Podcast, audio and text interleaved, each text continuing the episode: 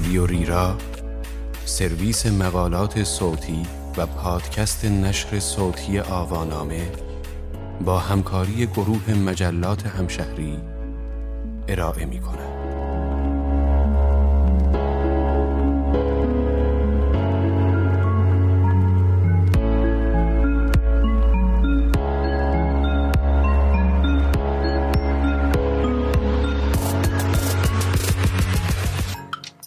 پیروزی حضوری ناب و شفاف عنوان یادداشتی است به قلم فرناز شهید سالس که در شماره 255 مجله همشهری دانستنی ها در آذر ماه 1399 منتشر شده است.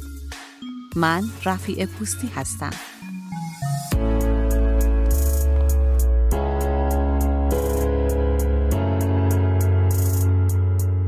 درباره لویز گلوک برنده نوبل ادبی 2020 پیگیری خبر اعلام برنده نوبل ادبیات برای علاقمندان شعر و داستان هیجان سالیانه جذابی است.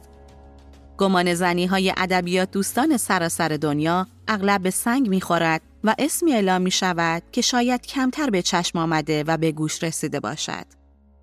نمونه‌ش برنده امسال لویز گلوک که بعضی از بنگاه های خبری فارسی زبان مانده بودند چطور اسم او را به فارسی بنویسند.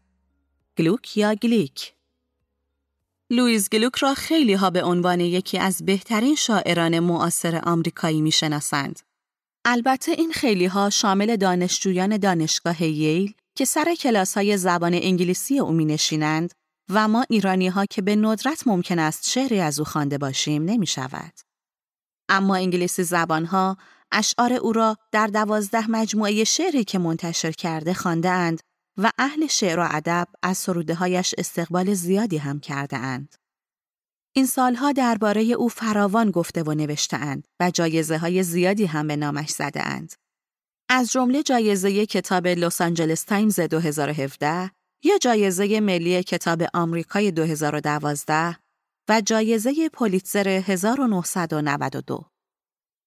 در تحلیل شعرهای او گفتهاند خوانندهاش را برای کشف عمیقترین و شخصیترین احساساتش با خود به سفری درونی می‌برد. او را شاعر حضوری زورمند و خطیر نامیده اند. برای منتقدان آمریکایی هم جالب است که اشعار گلوک که در مجموعه کتابهای به یادماندنی دو دهه گذشته منتشر شده اند، نه در دسته اشعار میانمایه تعریف شده اند و نه در دسته ای که برچسب اشعار روشنفکرانه دارند. موضوعاتی مثل کودکی و زندگی خانوادگی، رابطه نزدیک با پدر، مادر و خواهر و برادرها نقطه تمرکز بسیاری از آثار او بوده است. شاید برای منتقدان آمریکایی هم سخت باشد که اشعاری با موضوعات خانوادگی را روشنفکرانه بدانند. با این حال حتی وقتی پس زمینه شعرهایش را با خاطرات کودکی و خانوادگی رنگ می کند، نمی شود ساده از کنارشان گذشت.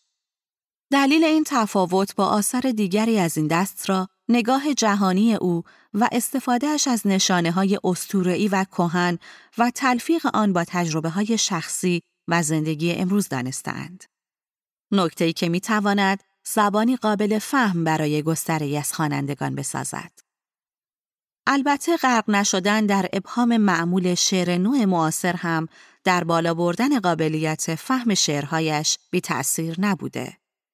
تا جایی که برای لذت بردن از شعرهای گلوک لازم نیست زباندان باشید. آشنایی نسبی با زبان انگلیسی برایتان کفایت می کند. البته نباید سادگی نسبی زبان را به حساب بیدانشی و بیمایگی گذاشت. تسلط گلوک به ادبیات و هنر جهان اشعار او را غنی و پرمغز و خواندنی کرده است. اولین مجموعه شعر گلوک به نام اولین فرزند در سال 1968 منتشر شد. البته برای آشنایی با غنای ادبی و ویژگی های شاعرانه که از آن صحبت می شود، خواندن این مجموعه را به کسی پیشنهاد نمی کند. کارهای اولیه است و شاعر جوانی که راه درازی تا رسیدن به نوبل ادبیات در پیش دارد. سال 1985 بود که با انتشار چهارمین مجموعه شعرش به نام پیروزی آشیل شهرتش از مرزهای آمریکا گذشت و پنج سال بعد با انتشار مجموعه آرارات محبوبیتش را تثبیت کرد و شعرهایش را دیگران هم ستودند. پیروزی آشیل مسیر را برای پیروزی های شاعرانه گلوک هموار کرد و حتی جایزه ملی حلقه منتقدان کتاب آمریکا را هم برایش همراه آورد. شعرهای این مجموعه را ناب و شفاف خواندند. توصیفی که تا همین امروز در آثار گلوک 77 سال نمایان است و دلیلی بوده برای اعضای آکادمی نوبل ادبیات که نام او را به عنوان برگزیده سال 2020 اعلام کنند. آکادمی نوبل دلیل انتخاب گلوک را زیبایی بیپیرایه خاص اشعار او که فردیت انسان را جهانی می کند اعلام کرده و ویژگی بارز آثارش را جستجوی شفافیت دانسته است. رئیس کمیته ادبی نوبل هم او را شاعر تغییرات اساسی و نوزایی معرفی کرده است. لویز گلوک در تمام سالهای حرفه‌ای خود به کار بر شعر مشغول بوده اما در انتشار اشعارش چندان پرکار نبوده. آخرین مجموعه شعرش به نام شب وفا و پرهیز در سال 2014 منتشر شده است. درباره این مجموعه گفتهاند دستاورد چشمگیری در شعر است. توضیح اینکه گلوک در آخرین اشعارش که آنها را در دوره میان سالی و پختگی سروده چه کرده که این اندازه قابل توجه ارزیابی شده به احتمال زیاد از این به بعد در نقدها و نظرها و یادداشت‌های منتقدان روشنتر خواهد شد. یکی از هدفهای آکادمی نوبل هم همین است که صداهای ارزشمند کمتر آشنا را به گوش دیگران برساند تا پنجره باز شود برای شناخت بیشتر نویسنده یا شاعری که آکادمی نوبل روی او انگشت گذاشته است.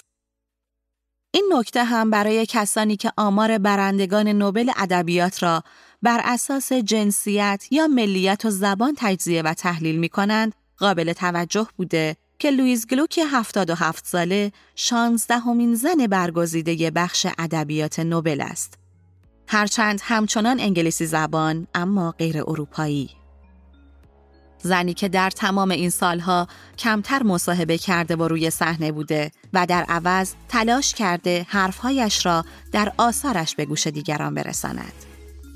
حالا او در قاب نوبلیست ها قرار گرفته.